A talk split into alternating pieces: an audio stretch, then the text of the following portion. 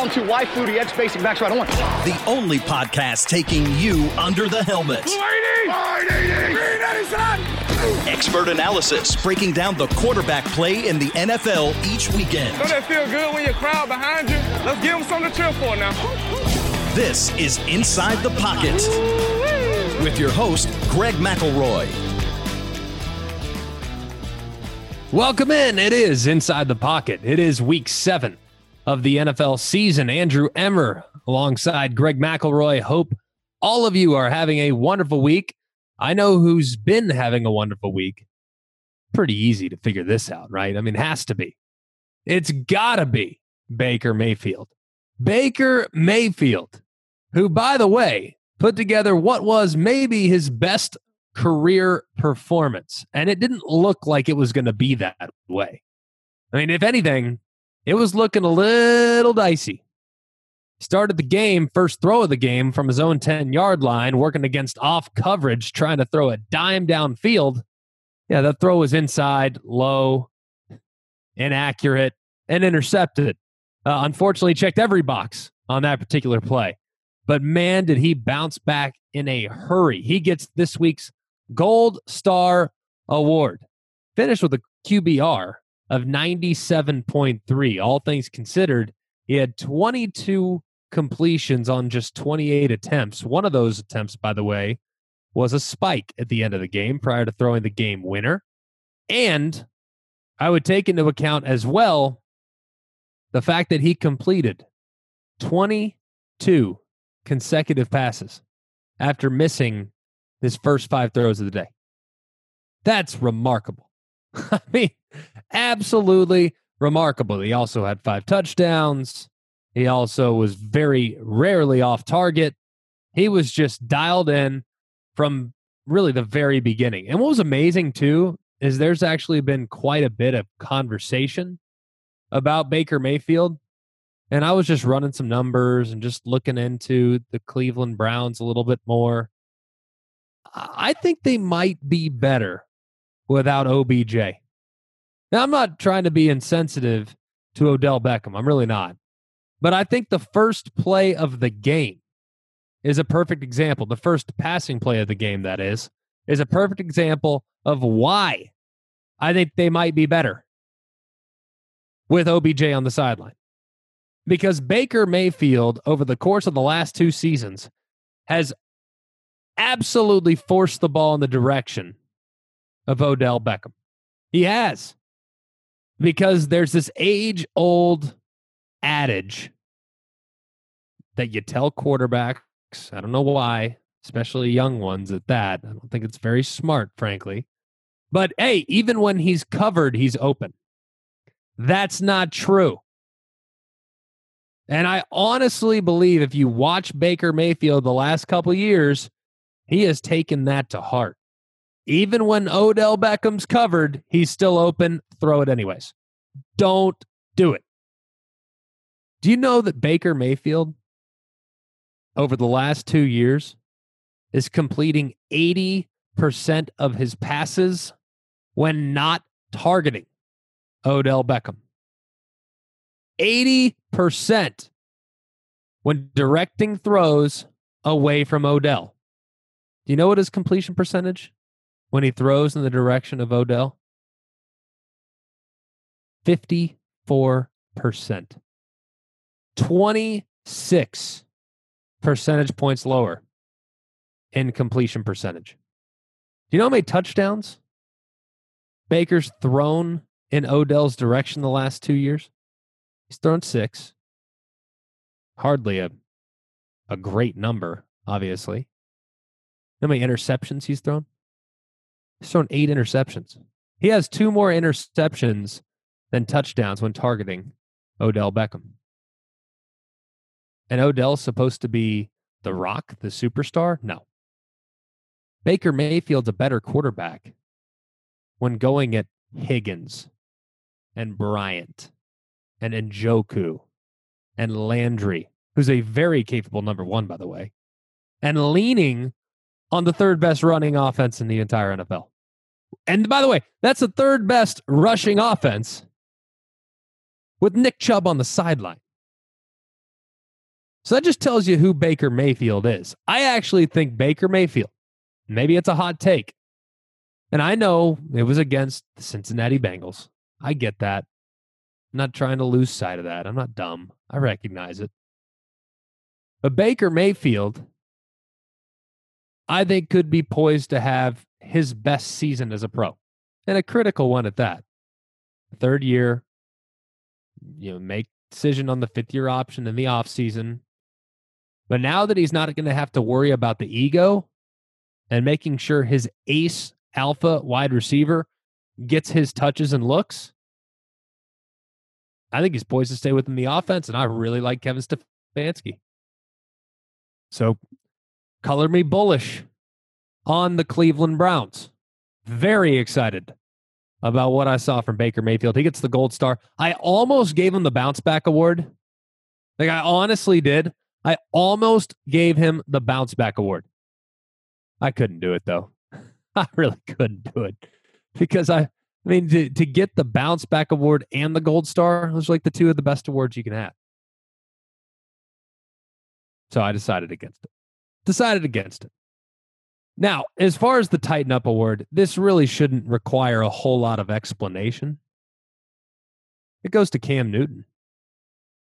I mean, I don't know how else to really sum up his performance. I really don't.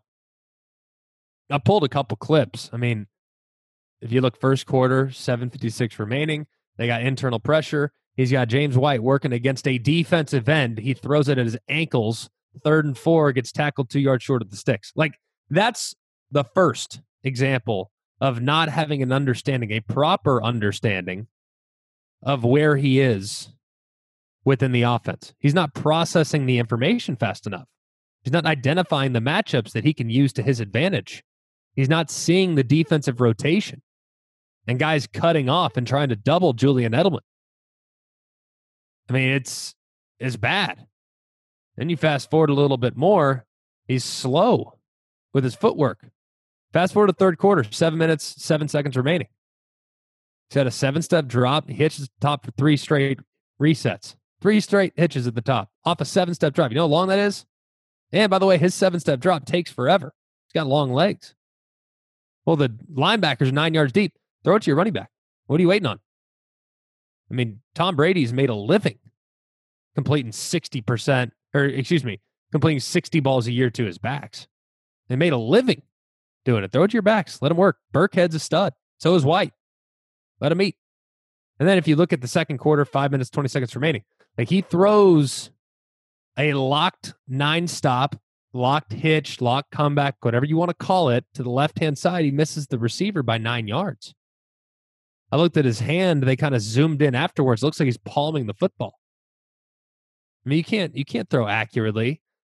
Anyone that's got a football at home, or if you got a football that you just drive around with, you're listening to Inside the Pocket right now, and maybe you do. I don't know. Maybe you're a football guy.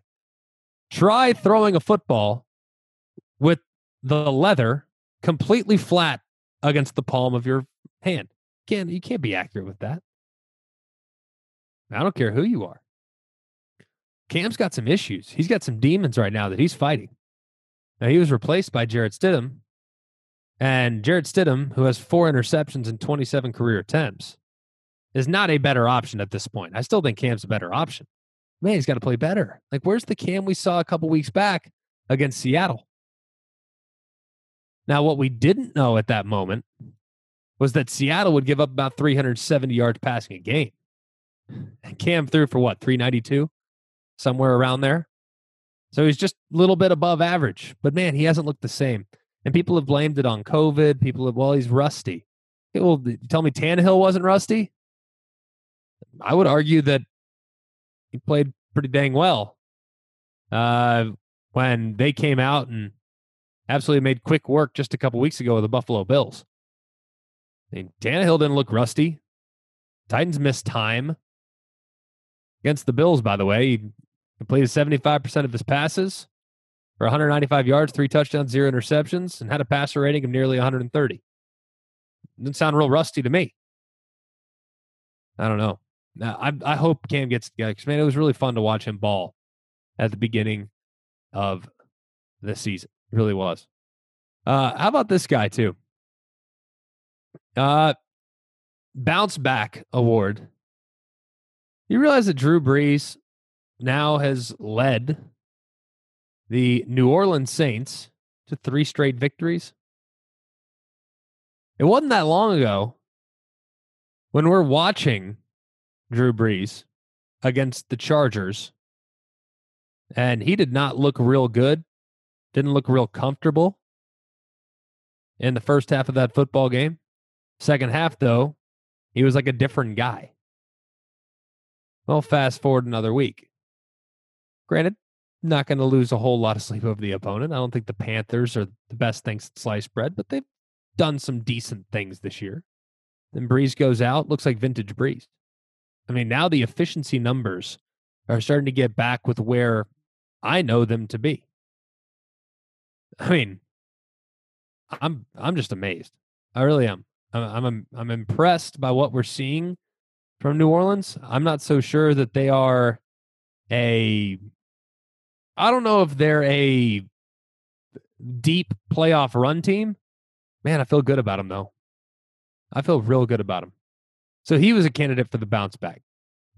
Didn't end up getting it, but a candidate nonetheless. Can the bounce back go to anyone other than Aaron Rodgers? Like, would it be appropriate to give it to anyone other than Aaron Rodgers? Against the Buccaneers, he looked lost, had some bad decisions. His body language is bad. Thought he was inaccurate and late on a couple different occasions. Well, you fast forward 1 week. What's the recipe for success? Well, this year it's playing against the Houston Texans. And Rodgers was as efficient gets. Devontae Adams continues to be absolutely ridiculous when he's been available. Goes for nearly 200, a couple touchdowns, 16 targets and 13 catches. And Rodgers, I thought, was back to his old self. You know, a week ago, we're starting out the conversation. Oh, no, here he goes, going to the slump again. No. Rodgers ain't going into a slump. Kidding? Rodgers getting started. Now, I didn't think he was ridiculously accurate, but I thought the throws that he was able to execute on a few different occasions against Houston was what we've come to expect from the future Hall of Famer, and who I think is arguably the greatest quarterback from a talent standpoint, not named Mahomes, of all time. Now, finally, without much further ado, I want to get to some of the rookie performances because we had a chance this past weekend to watch both Joe Burrow and to see right now, by the way, what Justin Herbert's doing is pretty ridiculous. I mean, it really is. It's starting to get ridiculous. He right now, Justin Herbert, is so ridiculously productive and pushes the ball downfield with such consistency. He had another 3 touchdown performance this past weekend in logging his first victory as an NFL quarterback. And you feel bad, too, because, my goodness, Joe Burrow, I thought, was excellent. Very efficient, ball out of his hands quickly. Thought he made a lot of really good decisions against what is a really good passer. He got sacked 4 times, so it wasn't ideal by any stretch of the imagination. But, man, I'm telling you, he is playing excellent football. I mean, he's looking like the first overall pick. But I'll tell you what, not to be outdone, Justin Herbert has been as advertised. And full disclosure, I didn't see it coming. Not this early. I thought in time, he'd be potentially an elite level player. Man, he is dealing it right now. I mean, he makes really difficult throws look relatively easy. And he's got a good cast too. He's got some good receivers around him, good pieces, like his tight ends. But man, I'm telling you, he can drive the football. But that leads me to the next conversation: is the fact that Tua Tagovailoa will make his NFL debut as a starting quarterback this upcoming week. And I think he is making it in very difficult circumstances because he, unlike Justin Herbert And Joe Burrow isn't replacing someone who's been productive. If anything, he's replacing someone that has been really productive these last couple of weeks. And if there's one thing we know about Ryan Fitzpatrick is that he deals a hot hand. Now, he can give you, he'll lose you a few. Don't get me wrong, he'll lose you a few. He'll win you a few also, and he's done so. And prior to his, quote, benching, they were one game back in the AFC East. And given the current state of the New York football Jets and the New England Patriots, it's not out of the realm of possibility that Miami makes a little bit of a run if they can somehow catch up to the Buffalo Bills. But I'm really curious to see what Tua does in his first NFL start coming up just a few days from now. That sums up the Week 7 performance, but up next we have our guest, Mark Sanchez, former New York Jet, former NFL quarterback, former USC Trojan, former 5th, 6th overall pick, whatever it was, top of the first round in 2009. He joins Inside the Pocket.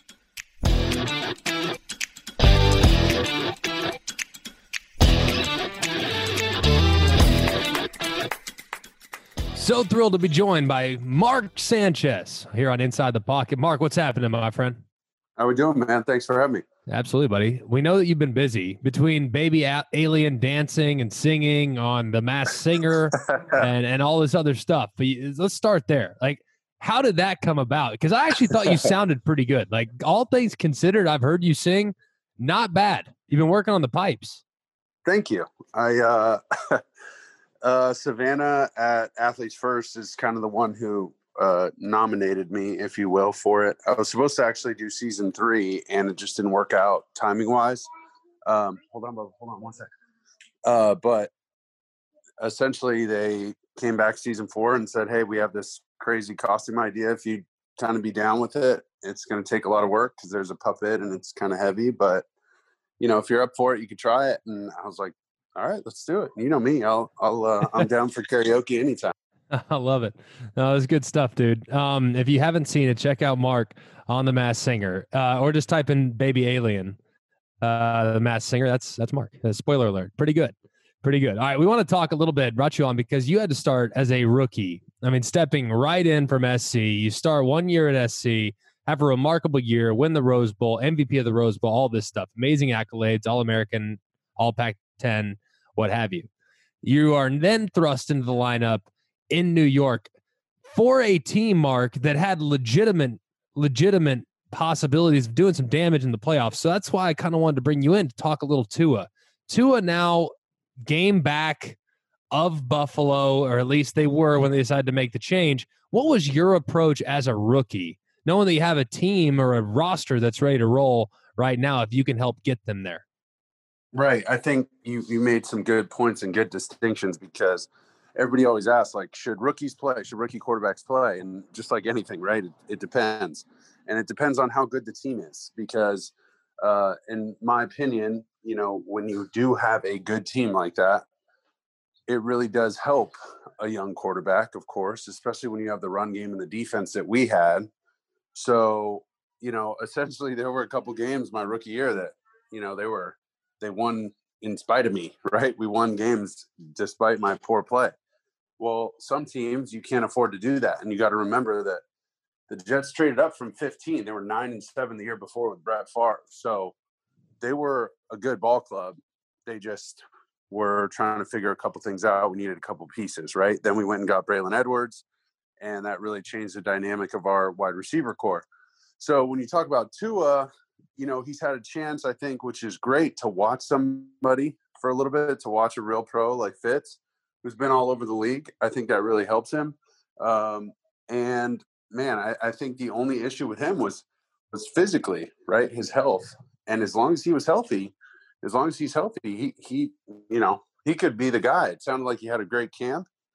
And, you know, if we weren't talking about a hip injury last year at Alabama, he might have started sooner. But I think this was their chance to rest him up, make sure he was completely healthy. And now he's going to have a shot, like you said, with a ball club that has a chance to win this division. The Patriots are a mess right now, and the Jets are even worse.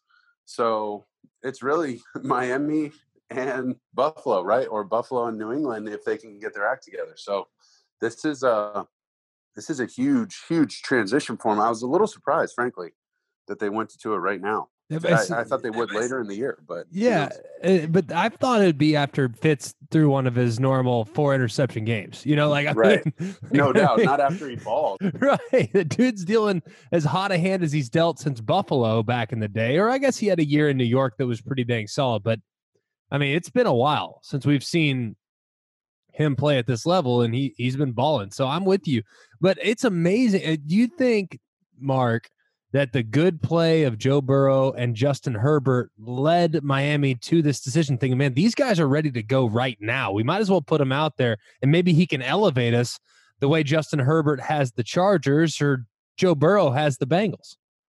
I mean, the fact that the Bengals aren't in any game at all is 100% because of Joe Burrow. He's playing his ass off. It is unbelievable to watch. But you know, I think he's going to be really good. We all knew he was pretty good, but that's been really impressive. But yeah, back to your question. I didn't see it happening now. And, you know, I'm stoked for Tua. It's great. He's going to have a lot coming at him real fast, you know, and especially with such high expectations. Like think of like Matt Stafford, if you're drafted 1, 2, 3, 4 overall, like, those teams are generally not very good, right? So the expectations are low, right? People are placing bets for the Bengals to win 5.5 games, right? Yeah. So, you know, that just expectations are lower. Now, when you come in with such high expectations, that's, you know, if you achieve them, great for him. But, man, I mean, you could totally see how, you know, these other young quarterbacks playing well, Herbert, Burrow, it's almost like the team couldn't help themselves, right? It's almost like the Dolphins couldn't help themselves. And they're just like, gosh, okay, we want some of that too. Yeah. So yeah. I'm kind of with you on that. It does feel a little bit like it was kind of predicated off of what's going on elsewhere. I want to ask you too about your time in Philly, because I think you were on the cutting edge, Mark. You were with the Eagles. You were with Chip Kelly. And Chip Kelly was kind of the first college mind, if you will, that started the transition in the NFL to, hey, we can do RPOs up here. We can do some of the things like this will work if we commit to it. Now, it was met with serious resistance, but ultimately when you see what's going on in Kansas City, you see what's going on in other places around the NFL, the RPO has taken over the league. So I guess what was that transition like when you were there in 2014, when this is just starting to be a big part of an NFL-style offense that uses some college fundamentals? Oh, it was, remember like the old nows and like one-step slants and stuff? Like, oh, if that will drops in the box, I can throw that slant. It's the only RPO I have. So anytime we would do that at USC or even with the Jets, anytime we had tags, I would try and throw it, right? So they had to stop calling the tags, because if it was there, if it was available, I'm going to take it, right? Even if it's not open. I was just like, all right, sweet, let's throw it instead of running. Well, so they had to stop doing that. Well, this was a chance to do that with literally your feet in cement and just chuck a ball out to the sidelines. And essentially the idea was, at least the way Chip explained it to me, is if you can get one of these plays out early, an RPO out early, we're going to get the defense running from sideline to sideline. After we get the first down, those big guys are going to get tired. We're going to go so fast that somebody's going to blow a gap, and there goes our 40-yard run, right? Like, that was the idea. Get them moving side to side, slow them down, tire them out, and then break a big run. And then you sprinkle in your pass game stuff, whatever it is. And we would just try and go as fast as we could. And so I really liked it. I loved it, actually. And I got pretty good at those dang RPOs. It's funny. G.J. Kinney was one of our backups there in Philly. And now he's in Hawaii. And during quarantine, he was making cut-up tapes for his quarterbacks at Hawaii on how to throw RPOs. And he goes, bro, you're still a great RPO thrower. I don't care what anybody else says. He's like, I know you went to the playoffs and all this other stuff. He's like, but Those RPOs are pretty damn good. Right. Hey, bro. But they're fun, man. They're free completions, and they really are all over the field. Now, it's just unfortunate that Chip couldn't stick around. It wasn't the X's and O's side. It was, more the relationship side with certain things and adjusting to that NFL atmosphere. But as far as scheme, the NFL was primed and ready for it, and now people are finally taking advantage of it. I feel like if Chip were to come to the league 5 years later, he would be like Eric Bieniemy is now, like the most coveted mind, or like Lincoln Riley is to a certain extent, because Lincoln Riley at Oklahoma, everyone thinks that he's the next guy. Cliff Kingsbury's got the Cardinals 5-2. Yeah, no doubt. I didn't see that one coming either. I didn't see Kingsbury panning out, to be totally honest. I didn't know if it would work. I thought it was a little too Mickey Mouse, a little too gimmicky. And there they are the other night beating the Seahawks. So I'm like, holy cow. But man, I think he was a little bit early, and there's a place for those things, but you can see Kingsbury's adopted some, NFL style stuff as well. He still has his core offense, but you can tell they're doing some drop back stuff. They're doing some concepts that other people run as well. And I'm sure a lot of that's Larry Fitzgerald and Hopkins and those guys like, hey, we used to run this play, blah, blah, blah. So I'm sure he's adding to it because he can't just go, 100% of what he did in college, right? And Chip added stuff too, just from Pat Shurmur and other coaches that were there. So, it makes sense. Yeah, I can't even – I just would have loved to have learned that system. I just think it's so neat, and it obviously has so many applications. We visit with Mark Sanchez here on Inside the Pocket. Mark, we'll get you out of here on this. If you were to give advice to Tua or any of these rookie quarterbacks, on how to handle a playoff environment, because what people have lost sight of is that you, at one point, I don't know if you still do, nobody had more road playoff wins in NFL history than Mark Sanchez. And you did it in 2 years. You and TV 12 are tied? Yeah, well, that was funny because the year I did a little skit on it, actually, as if Brady came. Wilton Spate actually played Tom Brady, and we adopted the George Steinbrenner model from Seinfeld where you can't really see his face. And we just had him in like a jumpsuit that had a number 12 on it, and he had a bunch of rings on his fingers. And essentially the idea behind the skit is before his Kansas City playoff win two seasons ago, he comes to my office, like the week of the game, asking for my road playoff manual kind of idea, right? So the reason we did it is because people on Instagram and Twitter and people are texting me like, hey, did you know Tom Brady doesn't have as many road playoff victories as you? And I'm like, yeah, it's kind of a backhanded compliment because they're always playing home games. Right. Right? He's got like 30 playoff wins, dude. Right. So I'm like, okay, like thanks. So whatever. Me and Scotty come up with it and we do the skit, which is fun.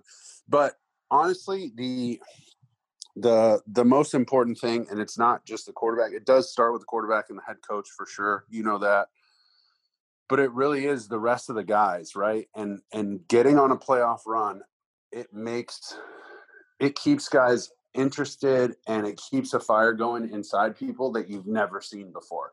And you see guys wanting to stay after practice, you see guys wanting to watch extra film, you see guys hanging out, going to dinner every week because we get on a roll. And that's kind of like, the superstitious thing that they got to do on Thursdays. They go eat at whatever restaurant with all the linemen or whatever, but it just brings a team together. And that was the best part. I think the winning's great. The football's great, but you feel this like brotherhood, and it feels really like a family, and you're fighting these battles every week with your boys. And so it is, That is the best feeling I've had in the league. So if these guys get a chance to do that, and I hope they do, I think Tua, Burrow, Herbert, those guys have led teams before. It'll come natural to them. And, there's nothing – it sounds stupid, but each game is an elephant, right? Just bite it one bite at a time. There's no – you don't have to do anything extra special. You don't have to come up with new footwork and new reads and – anything like that. Whatever got you there is going to get you through it. and these guys will grind it out and have great years. But it could be a huge year for Tua. I'm excited to see what he does. It's going to be awesome, man. Can't tell you how much we appreciate the time.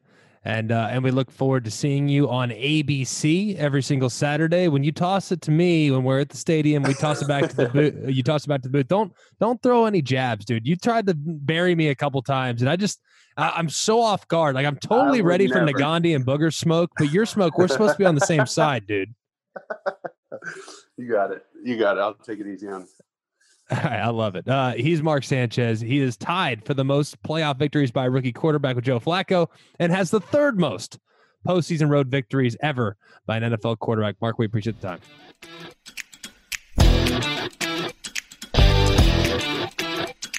That'll do it for us. Thanks to Mark Sanchez and Andrew Emmer. For all of us here at Inside the Pocket, I'm Greg McElroy. We look forward to being back with you next week, and we appreciate, as always, you downloading our podcast wherever it is you can get your podcast, and of course, you can get us on the SiriusXM app. Enjoy the football, everybody.